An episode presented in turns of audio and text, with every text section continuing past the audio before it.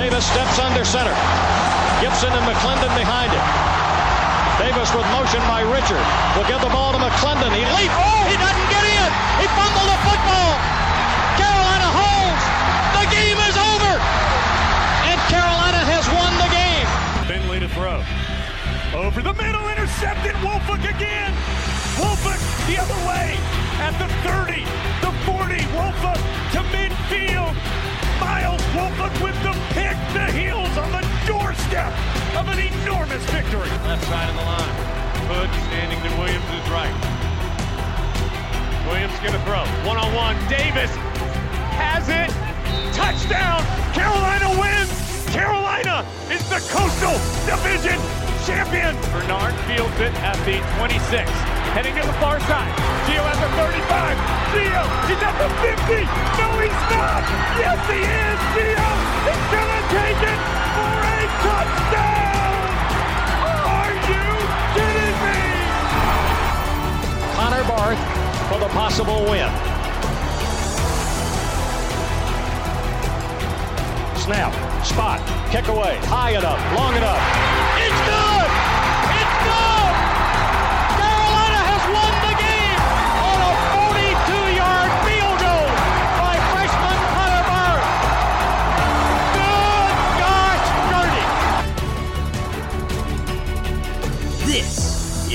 Heel Tough Blog Podcast.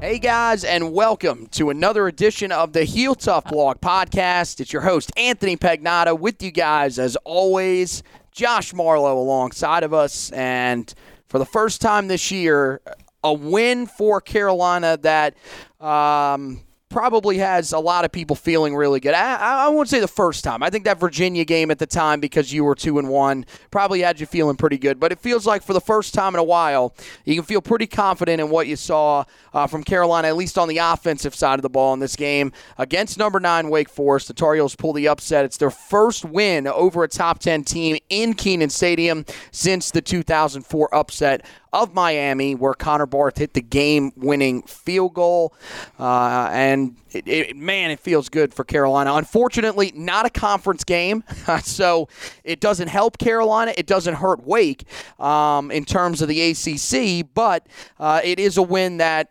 gets Carolina into position to definitely make a bowl game, which was something that coming down the stretch with the games that Carolina had after the bye week was a question mark as to whether or not Carolina would actually be able to get the job done.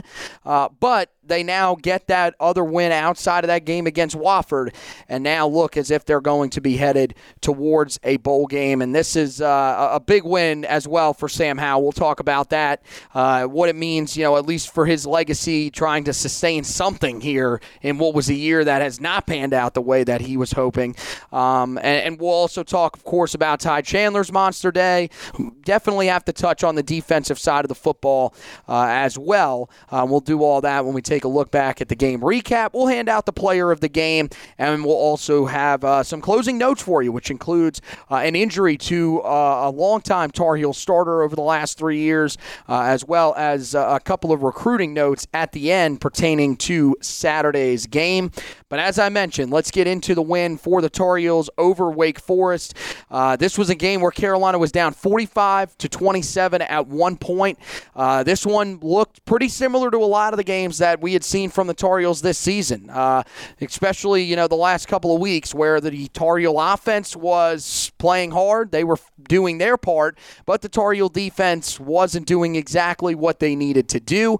Um, at one point, Carolina had allowed 500, around 500 yards of total offense and 45 or and 48 points, excuse me, uh, to a Wake Forest team um, midway through the third quarter. Uh, Carolina at that point was down by 18.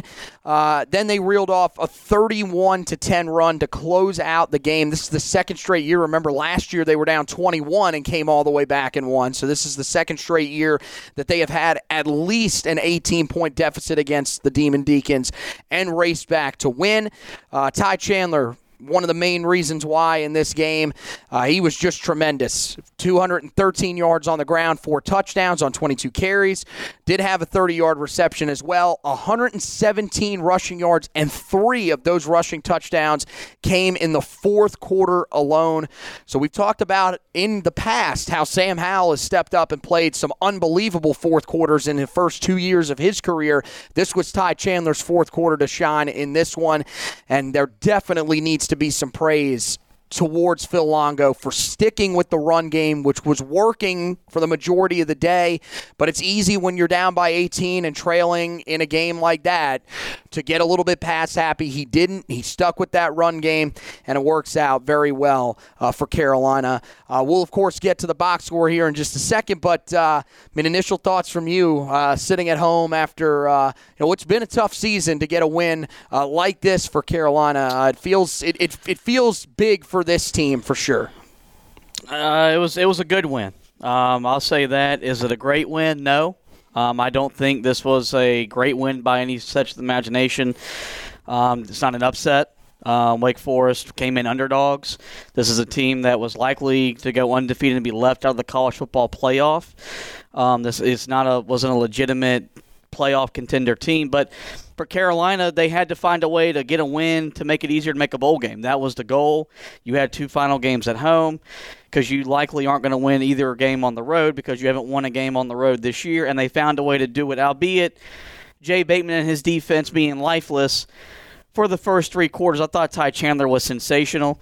Um, he has really found his groove within the offense. I think Phil Longo has finally learned how to use him a little bit better. Carolina's gotten consistent offensive line play the last couple weeks, and it, and the thing I, it's not great, but it's consistent. So they've figured out what works, what doesn't work, um, and that's made life easier. Um, Sam Howell was Sam Howell, um, and and those two quarterbacks were a lot of fun to, to watch. That was as good a quarterback matchup we've had all college football season. It definitely delivered. ABC got exactly what they wanted when they put that game on national television at 12 o'clock but it's it's it's it's a chance for Carolina to it the win doesn't salvage the season. You're, you're, you're still disappointed. You've still got a lot of issues, but you got something to potentially build off of these last three weeks mm-hmm. to carry into next year. And that's where they were entering this game. They had to find something to build on going in to next year. Even if they lose Sam Howell and a bunch of other guys, you had to find something to carry some, some positive momentum into the offseason. This win gives you a chance to do that if you follow up with your last two conference games out the road at, at Pitt and NC State with wins. So, um, it was it was good um, for, for, Carolina. Mack Brown, good for his staff, um, but but we got to keep it in perspective. This isn't a, a season changing win by any stretch of the imagination for the Tar Heels. I mean, it could be if you look at it from the perspective of what you've talked about. I wouldn't say that that would then look at the season as as a success. I mean, again, never really know because there are still these crazy scenarios where Carolina could make the ACC championship game. And in the ACC Coastal, there is nothing that is guaranteed, as we've seen many, many times before. But uh, I, I, definitely feel like this is one. I, I think, if, if anything, there were many people over the past couple of weeks, saw it a lot last week after the loss to Notre Dame, that really were looking and saying, well, you know, Sam Howell plays really well in that game on the road in South Bend. And this was what we talked about coming into the year was if anything you want to leave a legacy here at Carolina. This has been far from the year that he probably imagined, but this is this is one that he can kind of add to his resume when it comes to being the greatest quarterback in Carolina history because remember, with last year's win on the road at number 10 Miami, this means that he is has quarterback two teams that have beaten top 10 opponents.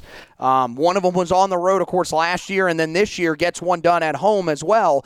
And he is uh, that that's the first time in program history that, uh, or first time since 1996, uh, that Carolina has beaten back to back top 10 teams in consecutive seasons. So, uh, you know, this is this is the thing. You know, this at least feels like it salvages a little something in this final year for Sam Howell. A year where you know he's played his heart out. He is honestly, when you look at the statistics and you know look at how he's adjusted his game, which is very, very obvious to people that have watched him this year. He has basically become a completely different quarterback than what he was the first two years of his career because he basically has no choice. It feels like this kind of gives him a little bit of something here, especially if he can finish this season out hot. Uh, and this is one of those games that he can sort of. Uh, that that will be you know, remembered for a while with Sam Howell in place. His legacy is going to be a lot to the level of what Tajh Boyd did at Clemson. He's not going to be the beneficiary if this program reaches the types of levels it can potentially get to down the road, but you've got to have that guy that gets the ball rolling in the right direction, and that's what he's been for Carolina the recruiting success would have been, a, even with Mack Brown as the head coach, would have been impossible if Sam Howell was it wasn't your quarterback. Mm-hmm. And if, if you don't think that's accurate, well, you're wrong, because um, you got to have a guy that makes it attractive to come play, uh, come play at. Sam Howell did that. He's made Carolina an attractive destination. Recruits want to come play with them, whether they play on offense or even defense. They want to be the type of guys to get stops for him. Hasn't happened a whole lot during his Tar Heel career, but that's going to be his legacy. Um, um, and you know, look, he's going to have an uneven legacy because you're probably looking at a guy that never made an ACC title game, but he did make a New Year's Six bowl game. But he has two wins over top ten opponents, so he's got a lot of things that we'll always remember in Chapel Hill. He, he became the all-time purpose yard leader on Saturday. That was kind of the expectation after his freshman season that he was going to break this record. Um, and so it's it's good for him. What's what's going to stink is that um, if he doesn't make an ACC title game and he moves on, he won't have that to his ledger. But I I, I, liken him a lot to what Tajh Boyd did. Tajh Boyd got that program rolling at Clemson, just never got to benefit from making you know a national championship game or a college football playoff or something like that. Uh, but nonetheless, it's a good start for Carolina and, and Mack Brown 2.0. Really like that comparison, and yeah, it's one of the weirder weirder resumes ever because you're talking about a dude that made an Orange Bowl game but never played in an ACC championship game, pretty much because he would have played in the ACC championship game last year if it wasn't a COVID year. Carolina would have won the Coastal. Um, and he would have been playing in that ACC championship game. But it is what it is. That's something that you know, with how crazy last year was, there's just nothing you can do about it. Notre Dame was in the conference, so uh, you know he he still gets that done. And then, as you mentioned, I mean, two wins over uh, top ten opponents. I, I, don't even know the last Tar Heel quarterback that's that that accomplished that. Um, Uh, because it, it couldn't have been in 95 and 96 because Chris Keldorf came in in 96. It's probably never happened. So I, I, I would say probably back in the 70s you might have had it. Maybe Charlie. Jo- I mean, it's rare. So for him to be able to get the job done uh, multiple times, and look, I mean, was he was he the best player on the field in this game? Nope. Probably not. That was probably Ty Chandler. He wasn't the best quarterback on the field Saturday, but he didn't have to be. He was still. I mean, he was still phenomenal. And it, when it came to it, he was the guy that made the plays towards the end of the game to win. And I mean, I think you can make the argument that he was better than Hartman because Hartman turned the ball over twice, and he threw the second interception that he threw to Cam Kelly was hor- was horrible, horrible. But you know, it is what it is.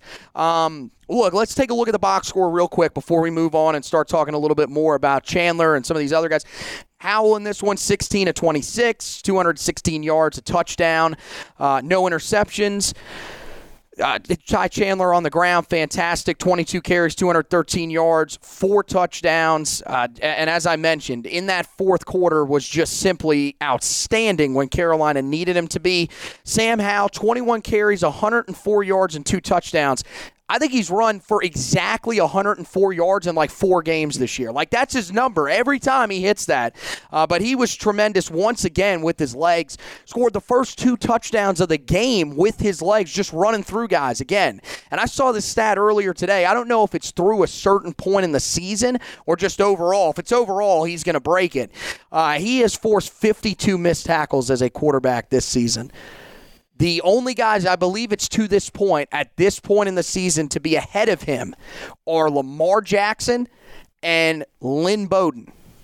And uh, Lynn Bowden is a guy that converted to wide receiver because he was just that too good of an athlete. He was a guy that was a wide receiver basically playing quarterback. And we all know what Lamar Jackson is and has been doing. So um, That out- shows you how bad outstanding. tackling is in college football.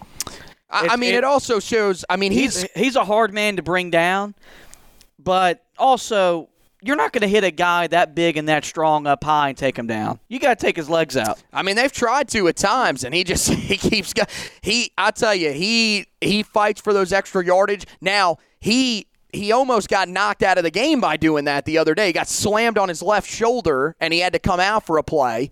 That that was that was scary for sure. Um, not because I mean it was it w- wasn't that he had to come out of the game. I mean Criswell, we knew he was just going to hand it off and live with whatever the result was on that play. But yeah, that's one of the scarier moments when you see a dude that's just done that much for you this season go down. But at this point, I like how remember like first three weeks of the season we heard we need Sam to slide, we need Sam to slide. That is completely out the window now. They we don't need Sam to slide ever. We need him to keep running through guys because he scored multiple touchdowns that way. Um, and, and I think it's amazing. Really quick on that, um, a guy that you know I've been on the, their podcast a couple of times. Uh, ACC content, him and. Uh, him and the guy that runs Pipeline. I forget the name. I'm blanking on the name of the podcast. Humble right now. brag, by the way. But What um, a chotch move. but he tweeted me today and said, I don't really understand why this wasn't a bigger part of the offense the last couple of years. And I mean, I get it. First of all, especially as a freshman, Howell was not as big as he is now. They have put weight on his frame because, well, he simply has been getting his his butt handed to him for two years behind that offensive line. Like, even though the offensive line hasn't been as bad as they've been this year for the most part, they've still allowed a lot of hits on him. So I think that was definitely part of it. And to be honest with you, I think what it was was they simply didn't need to run him. You were more, I mean, you were willing to put it in the hands of Javonte Williams and Michael Carter. You had guys on the outside where if you wanted to turn the game into a little bit of an air raid game, you could. I don't feel like you've got those options this year. I mean, Ty Chandler's getting it going now. We're seeing with the better blocking in front of him, that's starting to work. But there was a point in this season where if it wasn't Sam Howell on the ground, you weren't moving the football at all. So I think he's. It's just it's amazing to me, and I'm I'm wanting to try to have some of these draft guys on here soon to ask them. Are people starting to realize how much he's had to change his game just to be able to win games for his team? The, the biggest issue, and I put this out on Twitter at HTB Josh, go give me a follow. That's shameless. Um, the fact that knowing you had to replace two 1,000 yard running backs, you were bringing in a transfer, but outside that transfer, you didn't know what you had and the guys behind you. The fact that him running the football wasn't a bigger part of your offense to begin with was kind of idiotic on Phil Longo's part. Um, and, and if you if, if they could go back and and they'll never admit to us in the media because they have to admit they were wrong. But if they could go back to that Virginia Tech game, they would have ran Sam Howell because yeah. our Yep. our, our best offense. Remember, this is a run first offense. Well, outside of Ty Chandler in this game and in some other moments, he's been the best running option for Carolina. Well, if you would have started doing this earlier, you've you've you've proven that even with a suspect offensive line, literally for the most part one receiving target, when you're running the football, your offense can do just about whatever it wants. to be and- fair, in that game, I'm going to be honest. They so the that was the month you hindered yourself by not wanting to run him until you you got back from Georgia Tech saying we don't got a choice now. Well, they tried to run him a little bit against Georgia Tech, but bailed on it very quickly, which didn't make any sense. Um, Virginia Tech, I don't know how much it really would have mattered. That was the worst offensive line performance I've seen from a Tar Heel football But team probably from, ever. from a game planning standpoint.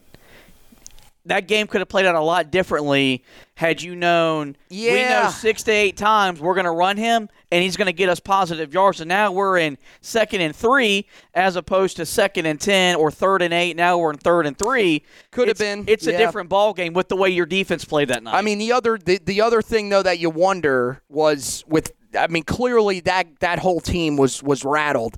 You saw it in the game against Georgia Tech. He fumbled the ball three times in that game. Not saying he would have done that, but it, I, that was that's the thing is it maybe it would have been different. I don't really know because I felt like that offensive line was just dominated. He still would have probably been dropped in the backfield multiple times because they couldn't seem to get anything moving. But it would have been interesting. And it, to me, I, I wonder going forward. You know, once they start, you know, whoever takes over for Sam, whether it's Jacoby Criswell or Drake Maye or eventually Tad Hudson, whoever you know, Drake Maye's a guy that's got some Jefferson Boaz. to Put him. some respect on his name, okay? I hate to say it, I don't think Jefferson's going to be doing much more than standing in front of Phil Longo if he's still a quarterback. My man I Cade mean, look, Fortin might transfer back in, all right? We got to have all options, Cade Fortin, all options on Cade, the table. Cade Fortin, I think, may need to transfer down to uh, the FCS level or maybe even lower than that at this rate. He ain't really doing much for a team that probably couldn't beat many FCS teams in South Florida, unfortunately. Um, Still love you though. Still love you though, Cade. You almost beat you almost you almost beat NC State in that game. You played really well in that one, but uh, yeah, I mean, look, we wouldn't trade that for Sam Howell. That's the. That that is going to be one of the great things to look back on and say to yourself, just to think like you don't want to think that. You're glad that it happened this way. But if Sam Howell doesn't come to Carolina, that means Cade Fortin and Jace Ruder battle it out for that starting quarterback job. What does Carolina's program direction look like then under Mack Brown? Because as you, that's the thing with with Sam. He started everything. That was the first big flip from Mack Brown. Without him, this team is nowhere near. I mean, we're not sitting here talking about a five and four football team and saying, "Man, this has been a disappointing year." We're probably sitting there saying, "How the hell is this team five and four? What an unbelievable season!" So, um, but yeah, enough about enough about Sam Howell. We'll keep raving about him as the season goes along, and even once we get into the offseason, there's definitely going to be a ton of talk about him. Let's rave about another guy that played extremely well in this game, and that's Ty Chandler. Did I, I, at this point, I think you know he was tremendous in this game. I think one of the things that's going to be really frustrating to look back on this season is if he would have gotten better blocking in front of him, more consistent blocking in front of him for the entire season, he could have probably been around the same area as the guys from last year in terms of yards. He probably could have been in that 12, 1300 yard range because he is, I mean, the, the, he has had two unbelievable games. This game, which I think was his best of the season, no doubt. The game against Virginia was fantastic. And we've even seen it at times throughout the year. And these last three weeks, he's put up some really good performances. He's hit a couple of home run balls. And that's the thing that was kind of lacking just a little bit when you look back at Michael Carter and Javonte Williams, especially back in the 2019 season. But man, I, there, this was this may have been the best single offensive performance this season from a player was Ty Chandler in this game because he they, they needed every single one of these yards to win this football game and every one of those touchdowns. Yeah, he he was an animal in that fourth quarter. Um, I was thinking about this on Saturday night. How lucky we are he transferred when he did. Because remember, Tennessee hadn't hired Josh Heupel yet, and if you look at what Tennessee's offense is doing, he could have had a chance to stay in that offense, and that offense scored 45 points the other night and had the ball for less than 15 minutes. That was that that was unreal. So Yeah. we got to be Oh, really yeah. thankful that he transferred in when he did. Um, and it was just we knew he was capable of doing that because he had not to that type of level of performances at Tennessee, but he had big time games with what we believe to be lesser talent in a tougher conference. Mm-hmm. And it, we were waiting and we were waiting, and you thought the the Virginia game, okay, that's going to break him out. You thought the Duke game that was going to break him out. It, it it took to Wake Forest, but Phil Longo maturing as an offensive coordinator, down 18, still sticking with the run, the same thing they did last year. Remember, they came back. Sam Howell threw for a bunch of yards in that game, but they came back on the strength of them running the football. I mean, he threw for 554 in that game. They, so- they they stuck with it again in that fourth quarter. Wake was Wake was deadbeat tired. Mm-hmm. You had gotten to their second and third stringers due to injuries and all that good stuff, and they had no they had no desire to want to tackle him, and he was running through rookie arm tackles, And, and Carolina needed him to because the passing game wasn't in sync as it usually was. You leaned on the run. You leaned on Ty Chandler and Sam Howell. A little bit of DJ Jones here and there to give one of those two guys a breather, but he was a monster, and Carolina needed him to be a monster to have a chance to even win the ball game. I mean, as I said, that fourth quarter, he had 117 yards and three touchdowns in that quarter alone. I mean, that's over half of his production on the ground.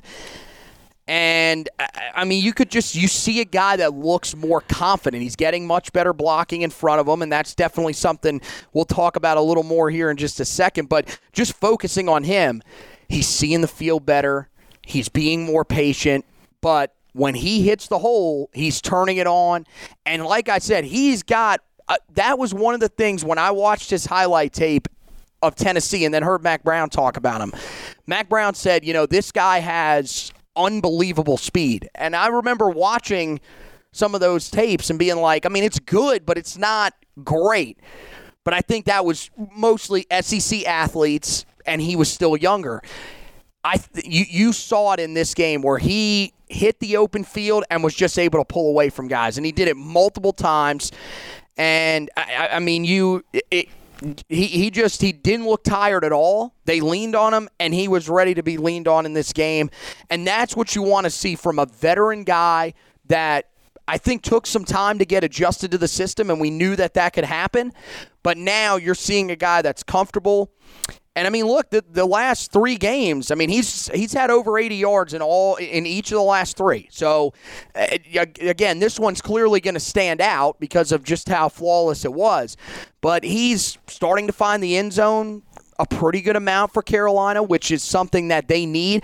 And we've talked about it so much. When you can start to run the football like this, this opens everything else up in this offense. Yep. And this passing offense is still, you know, having some some stops and starts. It's still not flawless, but it really played a big factor in this game to open up some of those passes down the field to guys like Antoine Green, Justin Olson. You're starting to see some of the tight ends get open because of that play action effect when you have a guy that's carrying the ball like Ty Chandler is. So when you have him carrying the ball and then you couple that with what Howell's doing out of the backfield, it's just so big. And, and, and I think it's great to see him starting to thrive in this offense because I think there were some people that were starting to look at him and say, maybe we just got a stale guy that doesn't fit this offense. I mean, there was definitely a conversation to be had, but there was just a lot of other factors going into it. Um, the fact that he, he committed and transferred in without ever coming to Carolina. He did everything on a virtual, kind of like what Kenneth Walker did at Michigan State. Also committed to a running backs coach that then left. Left for Alabama. So you know. it was a lot of moving parts. Uh, but I, I, remember when we when you talked over the summer, and of course we thought this team was going to be competing for an ACC title and all that great stuff, and look, they're clearly not. But we stressed all summer to get to this point in the season to be able to run the football. Mm-hmm. Well, now they are. Is it as what we does it look we does it look like what we thought it was going to look like? No, we didn't envision Sam Howell running like he is having to run the football. Yeah, we we, we envisioned a two back system, not one of them being the quarterback. Right, we, exactly. But now you've got Ty Chandler going. The offensive line is more healthy than it's ever been. He's learned how to to work with those guys up front. The chemistry's there within the offense. And the biggest thing is Phil Longo's maturity with his play calling leaning on the strength of his team, which is still running the football no matter time, place, and score. And that's a big part of it. Yeah, no doubt, no doubt. And and again, you have to hand it to Phil Longo. It was amazing. I was arguing with somebody at halftime that Phil Longo was not calling a good game. That Phil Longo is a big issue and needs to go along with Jay Bateman. He proceeded to come back, win the game by doing something that we didn't know if he would be stubborn enough to do, and was named ACC Coordinator of the Week. So again, by the way, why are we giving out Coordinator of the Week? They give out awards for everything. What what, what are we do?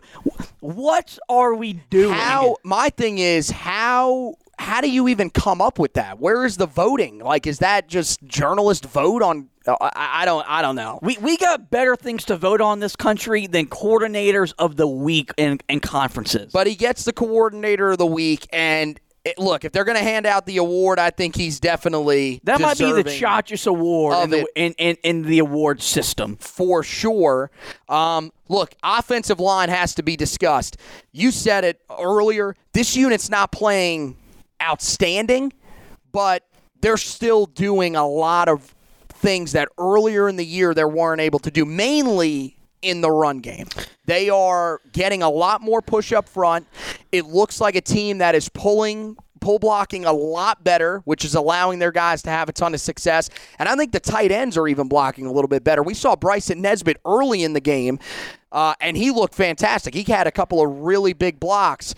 I hate to say it, but I think Mack Brown is right on this one. It's not an excuse, but it's a reason why they were struggling. This team was definitely not healthy early in the year. You're starting to see now, with that center position mainly getting healthy, that's allowing this offensive line to settle down a little bit and at least be able to get some sort of push. Well, what it shows is that Carolina's still got to build depth in the, and within that offensive line position group because you can't enter every year and have one or two injuries and say, well, now we can't function as an offense.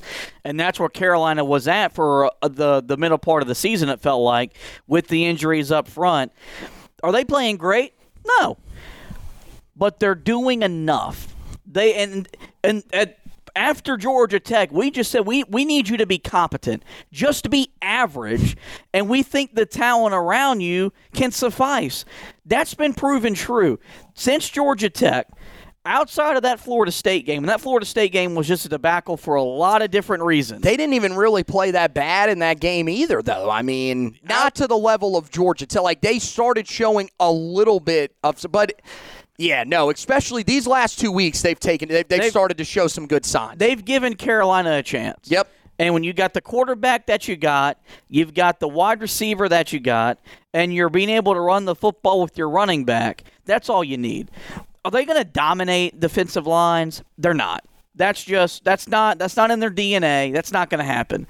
But if they hold their own, Carolina's still got enough skill talent around Sam Howell to make it work. And, and I mean, here's the other thing: they need to be commended because they were struggling against offense or, or, or against defensive lines that were not good the first half of the season. The last two weeks, they played two of the best defensive lines and defensive fronts, I should say, uh, with, with with the more modern take on on some of these defensive fronts. They play two of the better defensive fronts that they were going to play all season, and they've stepped up. So that's the thing that I think is is, is most encouraging uh, for that unit, and they have to keep that going moving forward. And as you mentioned, it's allowed some of these other guys to have success, and we're starting to see some of those weapons step up. This was easily Josh Downs' worst game of the season.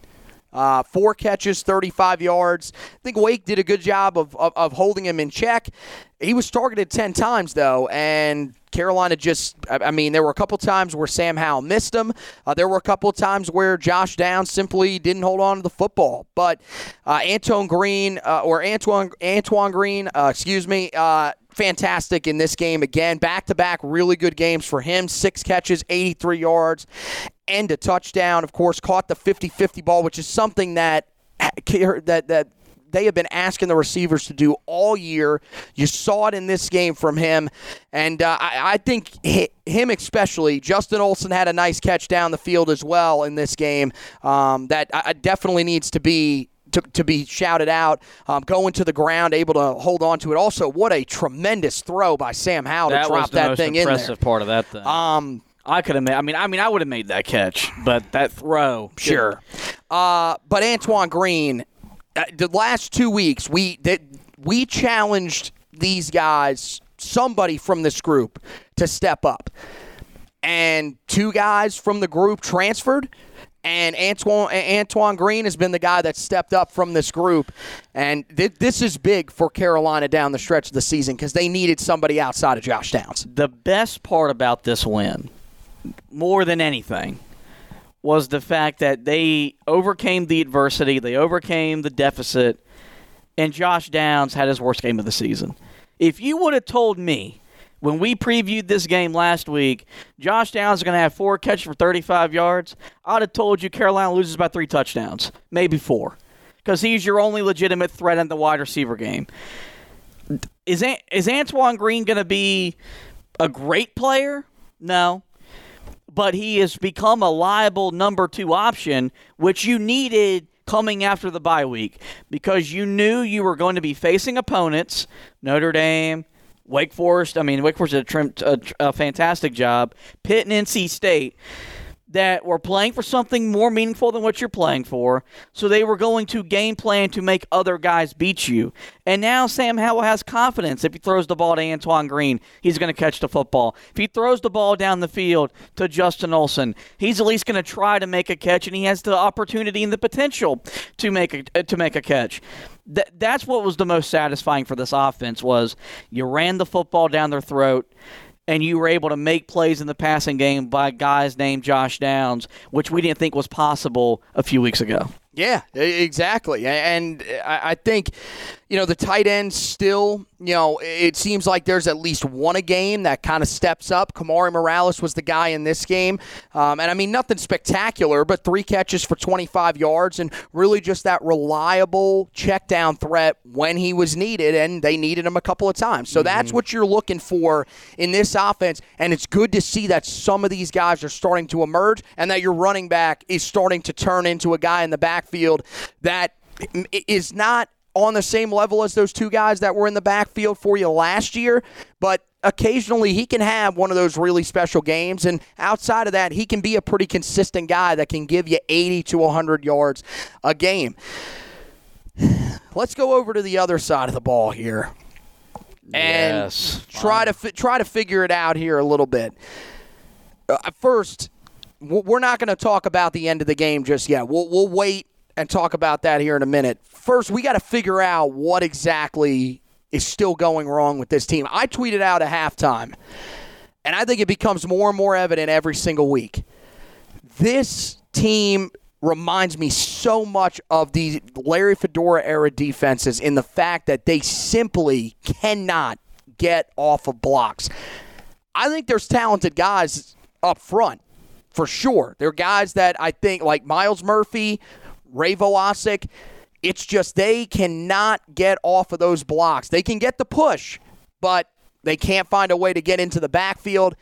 And that once again led to some big plays in this game for Sam Hartman and the Wake Forest offense. Now, again, this is probably the best offense that Carolina will face. The one they face on Thursday nights is really, really good as well. But I think this is probably the best offense overall that they are going to face. It's just they have got to be able to find ways to be able to get off these blocks and make tackles because if not, teams are just going to continue to pick them apart in, in, in, the open field. Yeah, I'm not to the level to where I, I don't know if I think Carolina's talent is extremely overrated. That's why it's recruiting rankings, and that's why you got to produce when you get on the field. The biggest issue was the, the, the lack of changes in the first half the and, and the the inability to be effective. Carolina didn't even try the first three quarters to, to make to make a to make a stop. Their, their mindset was, we know this game's going to be a shootout, and we're just going to see what our offense can do. Yep. And yep, that was very, very obvious. And then it became apparent in the third, fourth quarter. Well, we got a chance to win this thing, but we can only win this thing if we get a couple stops. And look, I don't even know if they made changes. Wake Forest made some mistakes. You got some pressure on Sam Hartman. You you you disguised him a little bit and confused him a little bit. I thought it was more in those situations where Wake Forest beat themselves more than Carolina beat them. But sometimes you need that to happen, especially when you're as bad defensively as Carolina is. You need the opponent to beat you. And I thought there was, I thought Wake Forest's play calling in the third, in the, in the fourth quarter was reminiscent of the things we complained about from Phil Longo in the last couple years, where it it, it wasn't good situational play calling. Carolina benefited from don't that. Don't give a damn. And don't don't care the the you know the biggest thing, and, Mack, uh, Mack Brown pointed this out in the post game. They they they two field goals they force in the red zone. They give up two touchdowns in the red zone as opposed to those two field goals. They lose this ball game. Yep. Because at that point you're giving up 70 points, and, and so that that was a key. Um, it's I'm not gonna come in here and, and, compliment them. You give up 55 points, it's 115 yards. You're not good. Jay Bateman doesn't deserve to be the defensive coordinator at the end of the season. I don't care what they do. Still agree with that. I don't care what they No do doubt. the last three weeks. Um, and, and they've they've still got to upgrade the talent um, because they've got some guys that we thought were going to be really really good, like I- like Des Evans. They aren't very good. So you still got to continue to recruit. You got to use the portal because you need more talent to compete defensively. I mean, Des, I, I thought Des Evans in the fourth quarter looked good, and you started. There were This a couple man, of reps. This man couldn't sack Sam Hartman. I mean, there were a couple of reps where he was working off of two guys. Started. He should be good enough to get off of two guys, though. You started seeing moves from. Well, he's still undersized. Very obvious that he's undersized. They're putting him at, with a hand in the dirt. Um, and don't I, mean, you're knocking a guy that is opposite of Tomon Fox, who might be the most overrated player uh, that Carolina's had on the defensive line. I, I I don't.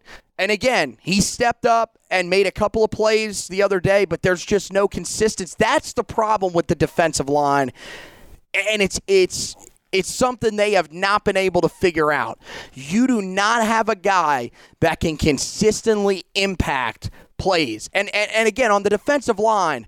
You're talking about for, for a consistent impact, you're talking about a guy that a third of the reps, maybe 40% of the reps, is making something happen in the backfield. You, your defensive line is not a position where you're going to win every single rep. If you are, then you're probably one of the greatest of all time. Carolina hasn't gotten that. I thought Evan Des Evans looked a little bit better in the fourth quarter, but to me, I think he's one of the guys that it's very evident with. It's a mindset thing. They look so much more confident in that fourth quarter than they've looked at any point this season, probably since that Georgia State game, because they didn't really play bad in that game either. But that's got to be something that you carry every game that you can get the job done. The talent on paper is there. It's now about executing. You guys know how to play the game. It's just like you said. To me, it was very obvious the first when Carolina turned the ball over on the first play of the game, which was not a fumble. His knee was down. Still have to hold on to the football for sure, but his knee was clearly down. No idea how that was called a fumble on the field. I and thought stood. it was a fumble. Um, and you're a dumbass. Let's be honest. I thought it was a fumble. Uh, Yeah, because you're negative as always. Hey, You on, you honestly thought that he fumbled that ball even when they went to the replay. you know how you don't put yourself in that situation? Don't fumble the football. Okay. Well, Don't don't don't make it the don't put the the, the job in the officiating hands when the replay shows isn't good. when the replay shows that the knees down, I don't understand how you can say the play stands on the field. Makes absolutely no sense. The ACC refs continue to suck ass at their job. It's very obvious and it's been and it's and it's both ways. There are plenty of times, I'm going to be honest, the second interception, I thought Kaimon Rucker was offsides. oh, there there was no But- I- no he he was offside. They didn't call it, and it is what it is. There were, I mean, it, it goes. Every team has games where the officiating screws them over in the ACC, which is seen why it for years. We have reached So, a point in college football and the NFL, um, especially like with the, the, the, the Rucker situation, that should be a challengeable play. They you've got you we uh, until until you until you get better officiating. I don't even. I don't even want to get into this because gotta- that's that's a whole conversation. You should be allowed to challenge it. Okay, but here's the problem with that. You want to do that, but then you're still going to be that that guy and I'm with you on this. If you do that, you better plan on four and a half, five hours if you're allowed to challenge every No. one of those types of plays. Your challenge is that you are permitted before when the game starts can be used to challenge a, a, a penalty or but the lack thereof. Here's the thing. If you open that up for challenges, then you're opening that up for official review and they can buzz down and review all those plays. Then see that's the problem is you're then getting into the micromanaging thing. And look, Which- that's that's a whole conversation. We're not going to have that Which, if- here. If, you don't We're want gonna to take way too long. If you way don't want too to long. micromanage, get better officiating. I, I I mean, look, I'm with you. That's but that's something that's a that's an ACC thing that has to be talked. We can talk about that and argue about that in the offseason. and that probably needs to be a conversation because it's starting to get to the point where year in and year out, you're seeing more and more egregious things that go uncalled. And and, and look, I mean, Carolina's been benefited by it at times. Carolina's been hurt by it at times. I mean, there there are historic examples of both, and it's for every single team uh, in the league. But you know, that's the thing is they stepped up in the fourth quarter defensively. I, I think the most the thing it's great to see in the moment. It's awesome. These guys you saw some guys step up especially i mean for me and we'll talk about him just a little bit more uh, you know here in a second storm duck was a guy that stepped up late and made a couple of big plays for carolina you need to see this this effort more consistently and the most the most frustrating part of the whole day for me was not even the fact that the defensive line, linebackers couldn't get off of blocks. The fact that you had two just blatant miscommunications with guys wide open for touchdowns blows my mind. And again, this is where when people want to blame the secondary, and first of all, I saw many people once again, well, this is Dre Bly's fault you need to learn who coaches what position groups. Dre Bly coaches the corners. Dre Bly doesn't coach the safeties. That's coached by Jay Bateman. And who are the guys that have consistently had miscommunication issues in the middle of the field the last couple of years? The safeties. That was the issue once again in this game. Two guys wide open in the middle of the field. And uh, it's just at this point, it, that just drives me nuts because you need to find consistent safety play. You've got guys that step up and make plays at times, like Cam'Ron Kelly. He had two interceptions in this game. You would say, well, that's a fantastic game from him. Yeah, he was also involved in both of the plays that went for long touchdowns. You've got to eliminate those big plays right now. And you've got to find consistency in this safety group because this is two years in a row now where you have not had any consistent players back there. And it's frustrating as all get out. Yeah, the defensive backfield coaching staff needs to be overhauled if Carolina wants to take the next step defensively. It starts with Jay Bateman, but it doesn't end there. Dre Bly is not a college level coordinator or a college level defensive back coach. He's a great recruiter, and he has a role on this staff and Carolina needs him to get the talent that they that they need to compete at on this staff. Doesn't need to be coaching the, the cornerbacks, but the lack of communication is mind blowing when it's year three and these guys have been in the system for three years. And it was something that uh, has been exposed, and you knew Wake Forest was going to expose it, and they did. The move up to the box didn't really pay dividends because you weren't able to fix your communication. You weren't able to make any adjustments. But it's just something that's mind blowing. And it's the, the the thing that I think was the most that's been the the most frustrating the thing is it hasn't been just against the bad, the good offenses where these these things have happened. It's been against mediocre offenses like Florida State. Happened in the Georgia State game too, where you had guys open, and they just Um, didn't hit the passes. Carolina's defense single handedly turned around Miami's season because now their quarterback is throwing for 400 yards left and right. So it's something that it's a trend. Well, I would like to think that NC State had a lot to do with that as well for Tyler Van Dyke. Um, uh, but still, So it's he's been given a chance to correct it. He hasn't corrected it. I, I at this point you you ride the season out with Jay Bateman and his defensive staff and his scheme. But when the final horn sounds, whether you go to a bowl game or not, you can't retain this guy because he's proven time and time again he's not the type of guy that's going to make the right adjustments. And, you know, the first year or two, what was our complaint? It was more about, well, the guys are in position to make the plays, they're just not making the plays. I haven't felt like that this year. I haven't felt like our guys have been put in position to make plays as often as they were the last, really the first year and, and, and some of last year. And when that happens, that's when you know it's time to make a I change. mean, here's the thing. What are you going to do? Get rid of every guy on the roster? Like, somebody's got to be the sacrificial lamb here. And it's probably going to be Bateman. But my thing is, is like some of the mistakes that you're seeing. It, like, I feel like the last couple of years, you haven't seen some of the terrible ang- not not this bad of angles that guys are taking to the football at times. And to me, just watching the other day, that wasn't really the main issue. The reason they couldn't tackle guys in space was because they couldn't shed blocks. And that's got to change. That's that's something that every position group they have to get in the weight room, and that's got to be a focus of the staff, no doubt.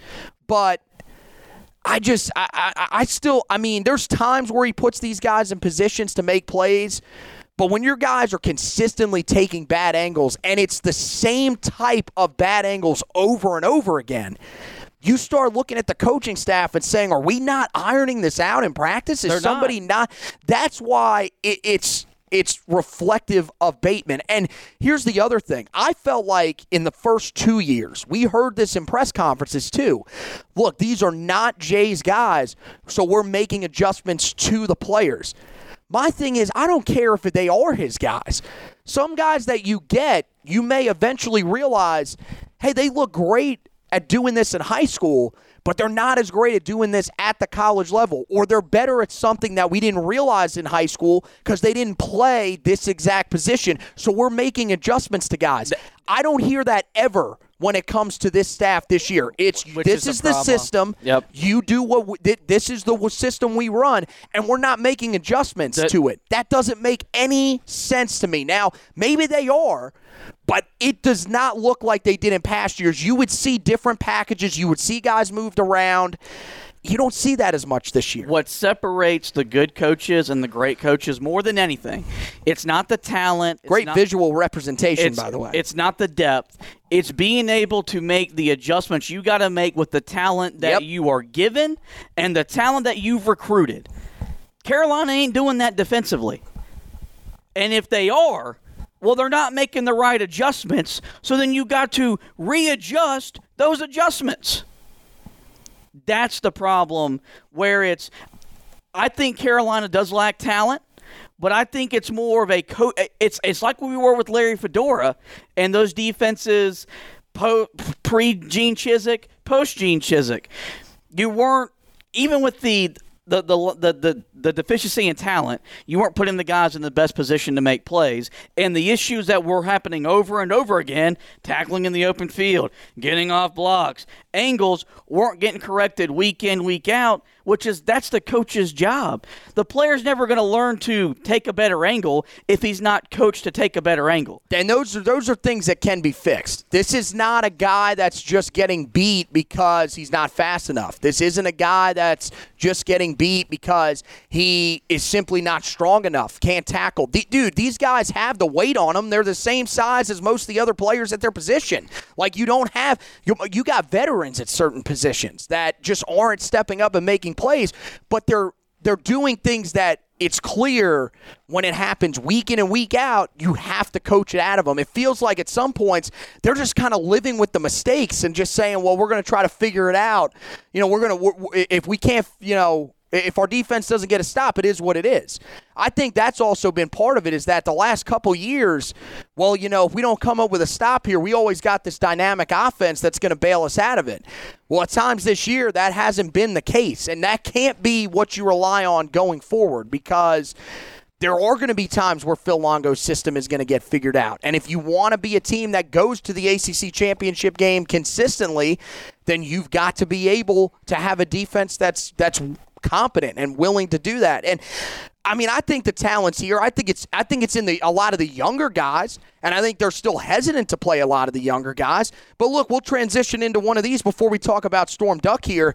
You saw one of the younger guys in this game, and albeit he and I'd have to go back and watch the game more in depth to really break down everything that he did.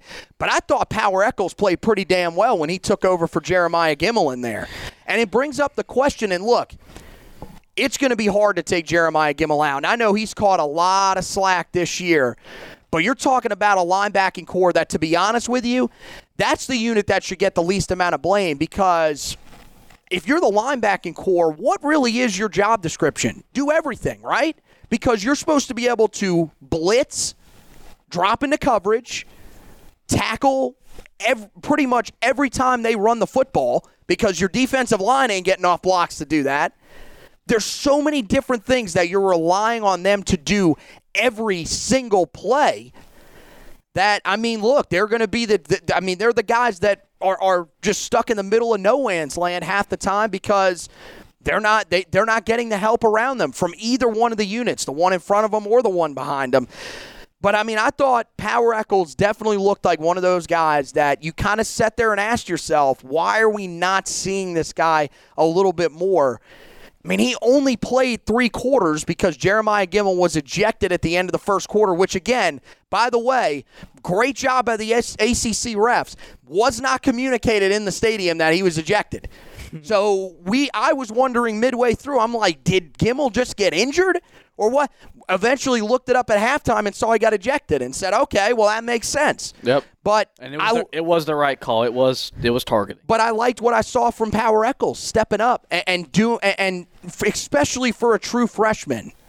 He looked like a guy that was playing off of instinct and it was working out for him. Yeah, I mean, he more. I mean, he he held his own, all things considered.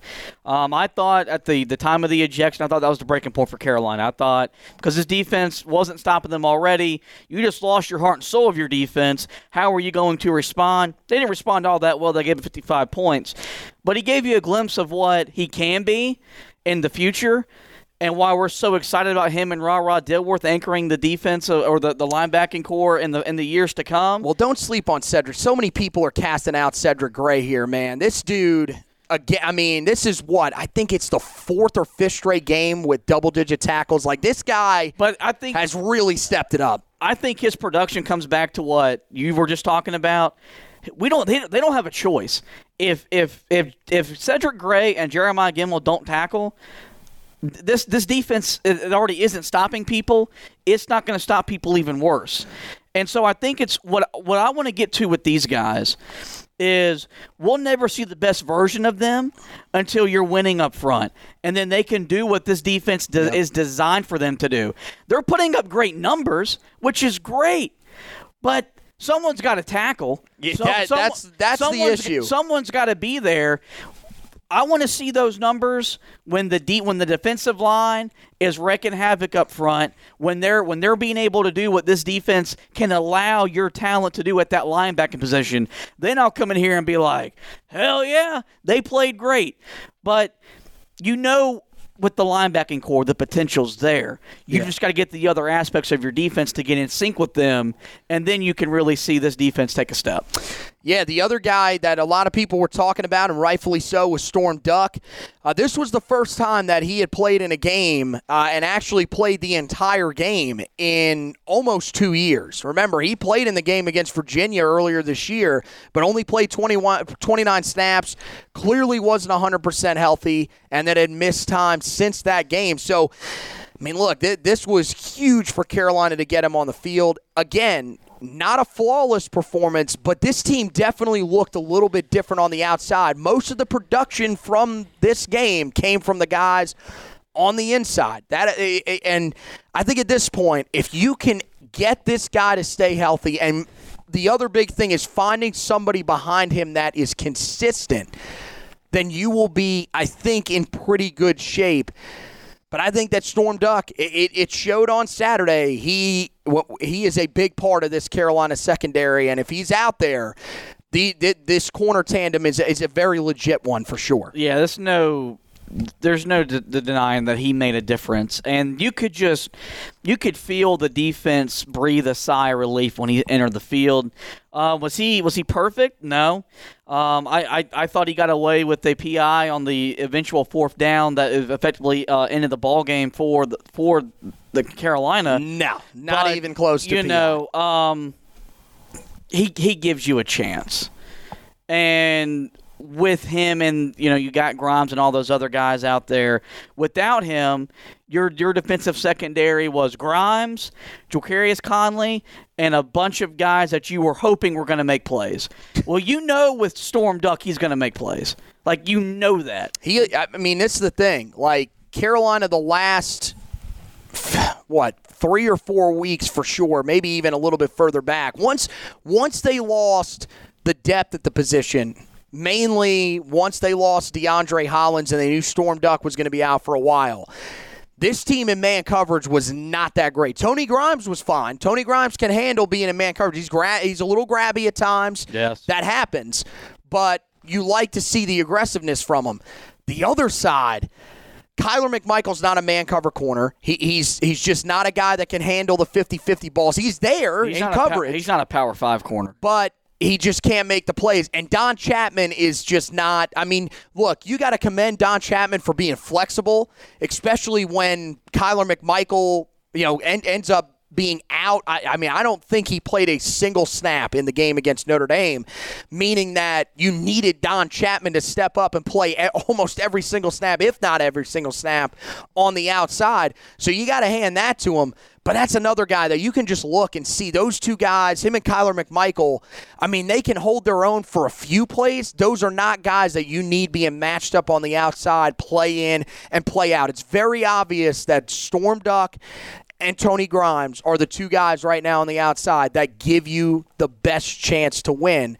And that's fine. I mean, you've got to find those starting guys. The thing is, is you've got to be it- Storm Duck's got to be able to stay healthy. And I know it's not all on him. He's got to get a little bit of luck here and there for sure. Um, but you're just hoping that holds out because uh, it showed multiple times in this game that when he's in there, this defense is definitely a lot better with him. Yep. And uh, you know, I, I I think just as a whole, I, I just the, the biggest thing defensively is you've got to see that effort moving forward. We saw some of the young guys, we saw some of the guys that hadn't been out there in a while. Some of the new life brought into this defense definitely helped this unit out. You need to see them take a step forward. But I'm with you. I'm still right now at this point. I don't see any way that Jay Bateman can come back because you're talking about even though you won the game and you stepped up in the fourth quarter, this was still your worst defensive performance of the season. So it just keeps getting worse and worse as you go along. The defensive staff is gonna is isn't gonna be in need of an overhaul. Yeah, I mean, look, we're gonna have to talk about it at the end of the season, but I, I, I didn't think I'd be there this quick with Tim. I, I've got questions about Tim Cross, man. You- I, I, I Matt I just has do. to keep Dre Bly and Thigpen on the staff for the recruiting aspect. I'm not with you on Dre Bly. I think the outside corner because He's not a college I think coach. he's you. You've Tony Grimes has looked pretty damn good for the most part. I mean, especially coming in as a freshman, he did the same thing with Storm Duck. I think he's got to get guys that are healthy. And I think the other thing is, is you've got to have these guys, and I think you're going to see it over the next couple of years that are going to step up and, and, and be these guys that can handle being man you need man cover corners. That that's what this team needs because there is no doubt in my mind even if they get a new system in place they have they are going to have to blitz to get pressure on the quarterback. That that's just that is going to be part of this unit at least for the next few years because I still think that there are some things that have to be worked out. There are some some stunts and stuff like that that are going to have to be implemented, and those are going to take time. You need those man cover corners. Tony Grimes is a man cover corner. He can handle that. Storm Duck, man, cor- man cover corner, can handle it. Kyler McMichael, no, that wasn't a guy you recruited there either. That was a guy that transferred in. He hasn't really panned out. Don Chapman was a safety that got moved to corner. That's not a guy. I mean, he got moved there mid-season too, so it's really tough to be that critical of him. I thought also before he got injured. I thought he had turned DeAndre Hollins into a solid corner on the outside too. I'm not saying great, but I thought he was a guy that can handle himself. So I'm not there with Dre Bly. I, I think that he's he's still done some really good things. Um, I'm not 100% so I'm not the guy that thinks he should be the defensive coordinator. I've God. seen people that have said that. negative. He he never should call a defense ever. But I definitely think that he's he, he's he's shown me some things that still leave me somewhat confident. Not there with Thigpen either. I think the biggest ones that you're talking about right now are what are you doing with Tim Cross and and at this point, to me, there's no question what you're doing with Jay Bateman. Like, I, just I can't get into a mind space at this point of we need to try to bring him back. I, I, I can't I can't see it. If if Mack Brown brings back Jay Bateman, that tells you all you need to know. That's that's it. You you got to be willing to make tough decisions you've got another buddy that that will come coach for you in Will Muschamp. So we hope, we hope. Yeah, you, you got to be willing to make those tough decisions. even if not, I mean, come on. This this is a defense right now that is. I mean, it's it's definitely one of the worst three defenses. I, I don't. I'm going to be honest. I don't know if it's if it's worse than Wake Forest defense. Now, the only thing is Wake Forest has created turnovers this year consistently, but you saw when that team doesn't create turnovers, what they look like. I just there is no way in, in in my mind with what you're seeing that you can say to yourself, we need to run this back another year. Like I think I mean, look, Jay Bateman did some good things here his first couple of seasons. There were definitely times where there were promise and you should have felt like there were promise because this was a defense that had moments where they stepped up and made plays.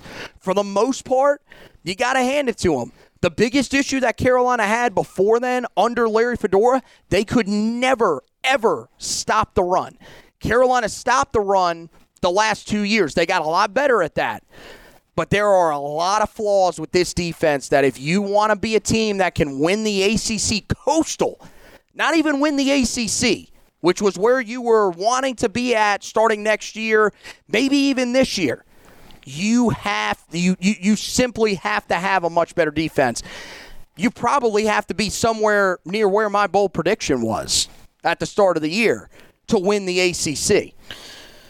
I mean, at least are we are we at least in agreement? You've got to be top fifty defense. Come on, like I think, I think we've got to readjust the expectations moving forward. Where eight and four, nine and three next year is going to be looked at as a positive thing. If that's going to no doubt, and that should get you to the ACC championship game. and if if if that's if if that's the goal is to go eight and four, nine and three, make a bowl game, you still got to be top sixty, top seventy five in the in the country defensively. No doubt, no You're not doubt. even in the same stratosphere. as that. especially without Sam Howell. Like, here's the thing: if Sam Howell leaves at the end of the season, which is looking more and more like it's going to happen, how are you looking at what Jay Bateman's defense is doing right now and saying, "Well, we're working in a new quarterback. We trust that this defense can win us games." I, I don't. You got to have somebody that can help you do that, and and uh, right now that's just not Jay Bateman. But it is what we're we're going to be talking about that all the way through the end of the season. And there's no doubt that if this lasts into the first couple of days after the year, there will probably be multiple podcasts and articles on that subject. Um, so we'll come back. Uh, and we'll take a look at our player of the game. But first, we got a message uh, from DraftKings for you guys. Uh, make sure you head over to that website and check it out. Back to the Heel Tough Blog podcast right after this. We'll be back to the Heel Tough Blog podcast after this message from DraftKings. NFL fans hungry for a big win this weekend? DraftKings Sportsbook, an official betting partner of the NFL, has you covered. New customers can bet just $5 on any NFL team to win their game, and if they do, you win $200 in free bets. Winner, winner, chicken dinner. It's that simple. If Sportsbook isn't available in your state yet, DraftKings won't leave you empty handed. Everyone can play for huge cash prizes all season long with DraftKings Daily Fantasy Sports Contest. DraftKings is giving all new customers a free shot at millions of dollars in total prizes with their first deposit. Download the DraftKings Sportsbook app now. Use the promo code TPPN. Bet just $5 on any NFL team to win their game and win $200 in free bet. If they win, you win with the promo code TPPN this week at DraftKings Sportsbook, an official betting partner of the NFL. Must be 21 or older, New Jersey, Indiana, or Pennsylvania only. New customers only. Minimum $5 deposit and $1 wager required. One per customer. Restrictions apply. See DraftKings.com slash sportsbook for details. Gambling problem? Call 1-800-GAMBLER. Hey guys, welcome back into the Heel Tough Blog podcast. Anthony Pagnotta, Josh Marlowe with you. Let's take a look. Player of the game, very obvious here. Ty Chandler, 22 carries, 213 yards, four touchdowns. Had the one catch for three, uh, for 30 yards, 243 overall yards uh, on 23 carries. Uh, just a tremendous game from him and uh, stepped up when Carolina needed him to. Last year, it was Sam Howell in this game that just went off when Carolina needed him to in a game where they needed their offense to be flawless. Same thing in this game, uh, and against a team in Wake Forest that was better than the one that they even faced last year, and he does it again.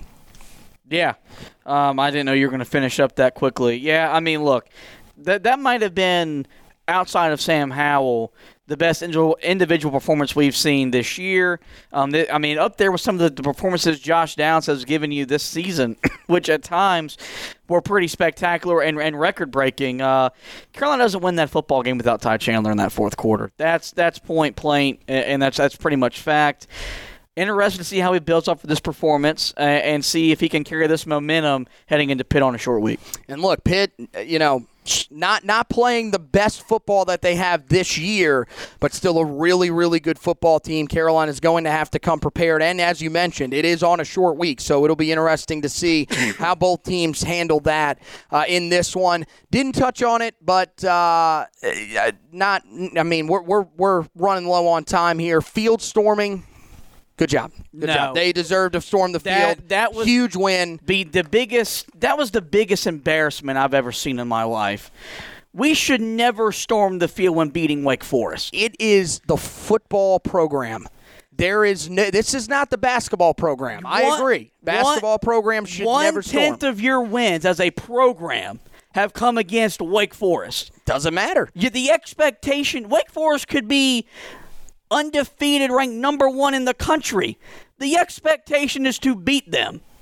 And yet, who was the t- who was the guy that picked them to lose by double digits on this podcast? That doesn't mean it, uh, it justifies them storming the field. This is the num. This is a top ten ranked team. The first win in 17 years at home over a top 10 ranked team.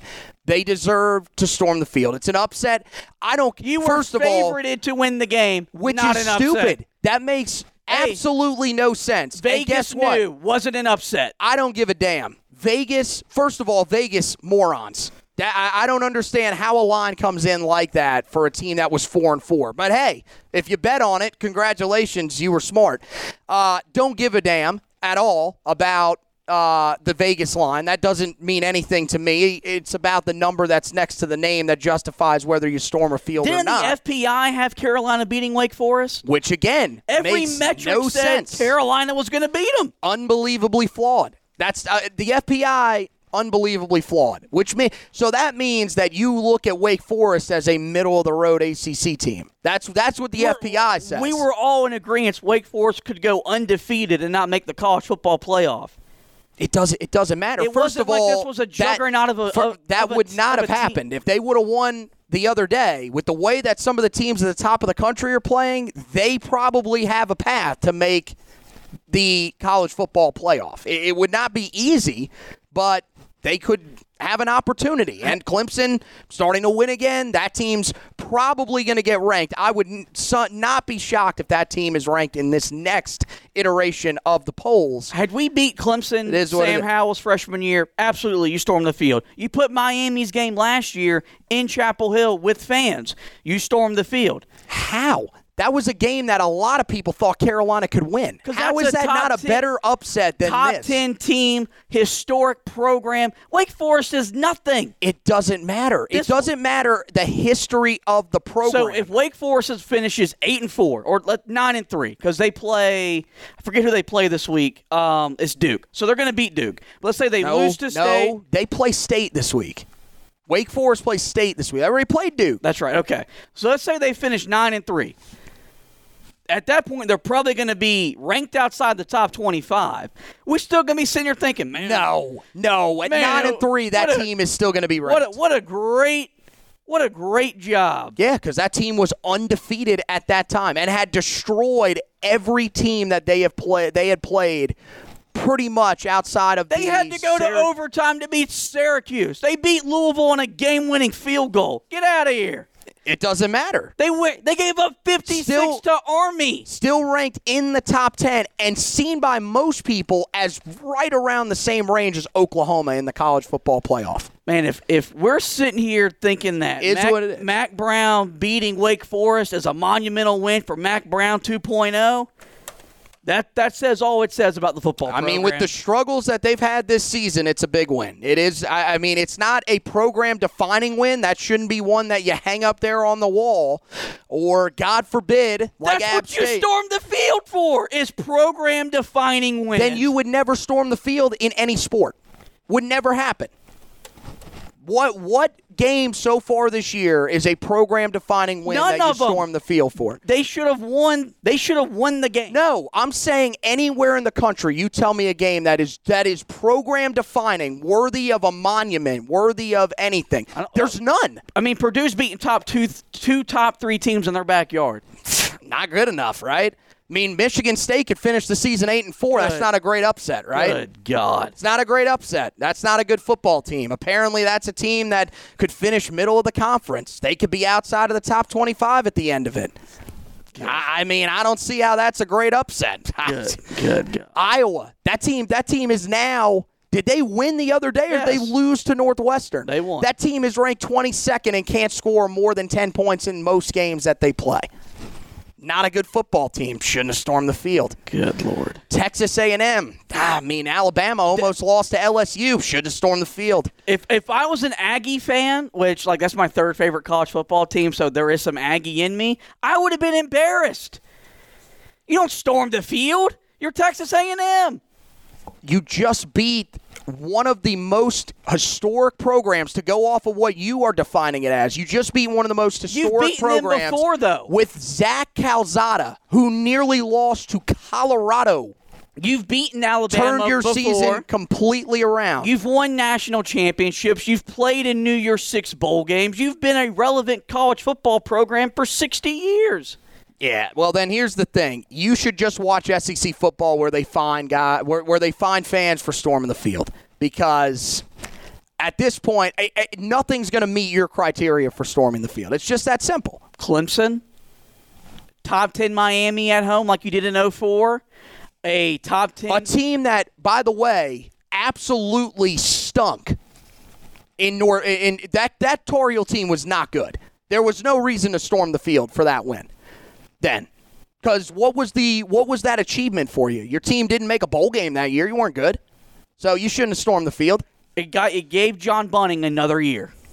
And at the And you're saying that's justifying storming the field. You should have been, honestly, you should have been devastated that that happened. John Bunting, look, did a lot of good things at linebacker when he was a part of Carolina, was not a great head coach for Carolina. So, I don't know. Th- to me, this meets the criteria of being able to storm a field when you upset a top 10 team. You i mean you're always going to be critical of these types of things because you're a man that's got the mindset of most 50 year olds you're miserable about most things. There was just so it is what it is. You've got a Hall of Fame head coach who you think's going to take you to the promised land of college football and you're storming the field after beating Wake Forest. Okay. who's ranked number nine in the country and was undefeated and a lot of people thought would run the table And not make the college football playoff. so apparently if you don't make the college football playoff not a good team If you're Baylor, Baylor the committee's first nev- year of the playoff The terrible. committee's never left an undefeated Power Five champion out of it. The consensus was Wake Forest was going to be the first team. And Yes. that that would I'm going to tell you that would not have happened. The way that those teams played at the top of the country this week, if they would have won, that team would be in the top 6 this week. No doubt in my mind. And if they beat State, they would be probably 5th, maybe even 4th.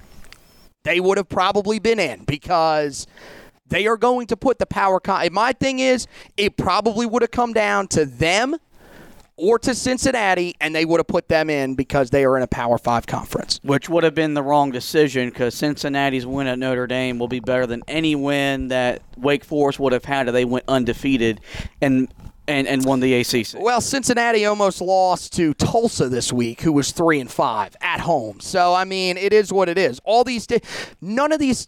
Let's make it clear: every team in college football this year is mediocre or above average. except except for Georgia. Every other team is going to get absolutely killed if they play Georgia. It's just that simple. Um, so let's move on. Closing notes.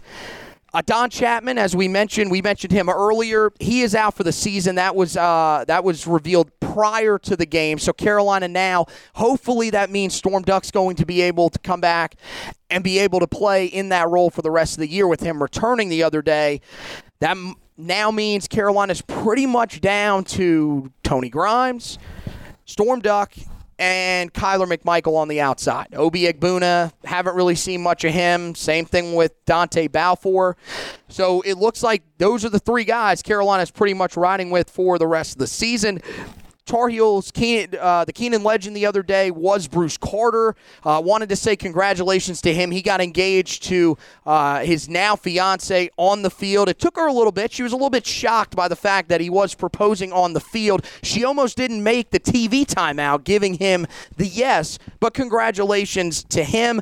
Uh, of course, a great Tar Heel linebacker during the Butch Davis era, um, and now uh, retired from the NFL after a pretty lengthy career. Bounced around through a few teams, but had some nice success. Came back and uh, had that great moment uh, at Kenan Stadium on Saturday. And then two, two, two Tar Heel uh, re- big time recruits that were in attendance for this game, both in the 2023 class. You had four star inside, uh, four, four star interior offensive lineman Joshua Miller from the state of Virginia. He's been visiting a bunch of schools here recently. Um, and five star cornerback AJ Harris. Both guys seemed very, very excited by what they saw. There were articles written, uh, I know, for uh, Inside Carolina about both of their visits to campus and a lot of buzz around uh, both of those guys, mainly around AJ Harris, who I've seen people, you know, use the quote blown away. Um, definitely some guys that really, really enjoy the environment. So, uh, definitely a, a big, big time weekend for Carolina to get those guys on campus, especially Harris, who has set his commitment date for early in January. And I believe, just from reading some of the things that were said and how it was phrased, this was the last trip that he is taking this season to a game before that decision. So that is huge. Carolina may have gotten the last at bat in this one, and that would be massive if Carolina could land another five star commit, and especially another five star commit on the outside at corner. That would just be tremendous for Carolina. And to go into the state of Alabama, where Carolina's recruiting a couple of guys out of that state and are in pretty good standing. Another guy you'll need to keep an eye on, four star defensive lineman Tamarion Parker out of that state as well. Carolina's doing some damage down there. And if they could land that commitment, that would be humongous for the Tar Heels. So both of those guys worth monitoring over the next couple of weeks. That wraps it up for this edition of the podcast. Make sure you head over to the website, read the recap from the game against Wake Forest. Uh, we'll also have that stock report up there for you guys to check out. So, all that great stuff. And it's a quick turnaround week. So, we are going right into preparation for the game against Pittsburgh. Uh, we are going to have uh, a live edition of the podcast uh, for the preview on Wednesday night. So, we don't have to worry about you know, going home with the video, downloading it, adding all that other stuff. We'll have all that stuff live for you guys on Wednesday night uh, to get you ready for that game against Pittsburgh the next uh, night on Thursday night. That is going to be a 7:30 kick, ESPN, um, and our preview will be up. Team breakdowns, team stat comparisons, injury reports, uh, projected starting lineups, keys to the game, all that great stuff will be there for you guys to get you ready for that one. And then, of course, we'll round you out with that recap and stock report for that week all the way through to the end of the season as the Tar Heels hit the final three weeks of the regular season. I cannot believe how fast this season has gone by already. Um, but we'll have you covered on that front. Also, worth noting, still you know nine days away, but keep it in the back of your mind here. Do have Antone Green uh, getting ready. Uh, no, I'm blanking now. That's is that the name? I believe that's the name that I'm looking for there, uh, who's getting ready to commit out of the state of Virginia. So definitely worth uh, keeping an eye on the website for all that great stuff. Andre Green Jr., excuse me, I'm getting these names mixed up here.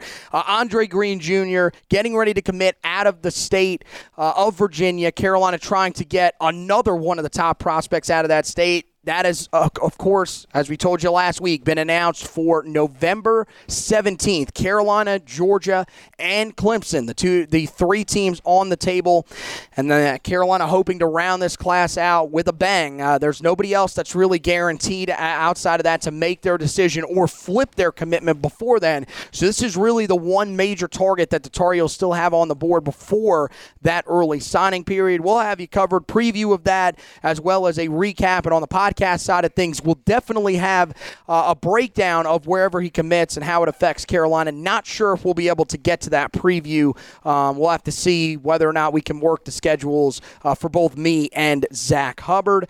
Um, but uh, we'll have you guys covered on all of those fronts on the website. Basketball getting cranked up. Uh, the night of the game, uh, we will uh, definitely have you covered with the Loyola game into the Brown game all the way throughout the rest of the season. Carolina, two games in the opening week after, of course, the exhibition the other night. So make sure that you guys uh, go and check out all that great content. Josh has you covered with that. Also, right before the season, even early in the season, you could still read it. He's got the previews of the front court of the backcourt, all that great stuff, and he'll be carrying you throughout. What is it going to be an exciting season? I think this team could, you know, definitely still have their ups and downs in their first year under a new head coach, but he's a guy that seems very, very determined to win, especially after his press conference today uh, and some of the comments that he made. So it's uh, it's very exciting, and Carolina gets that started on Tuesday night against Loyola of Maryland. Make sure you check out both podcasts over uh, wherever you check out your podcast, whether it's Apple Podcasts, Google Podcasts, Spotify, iHeartRadio,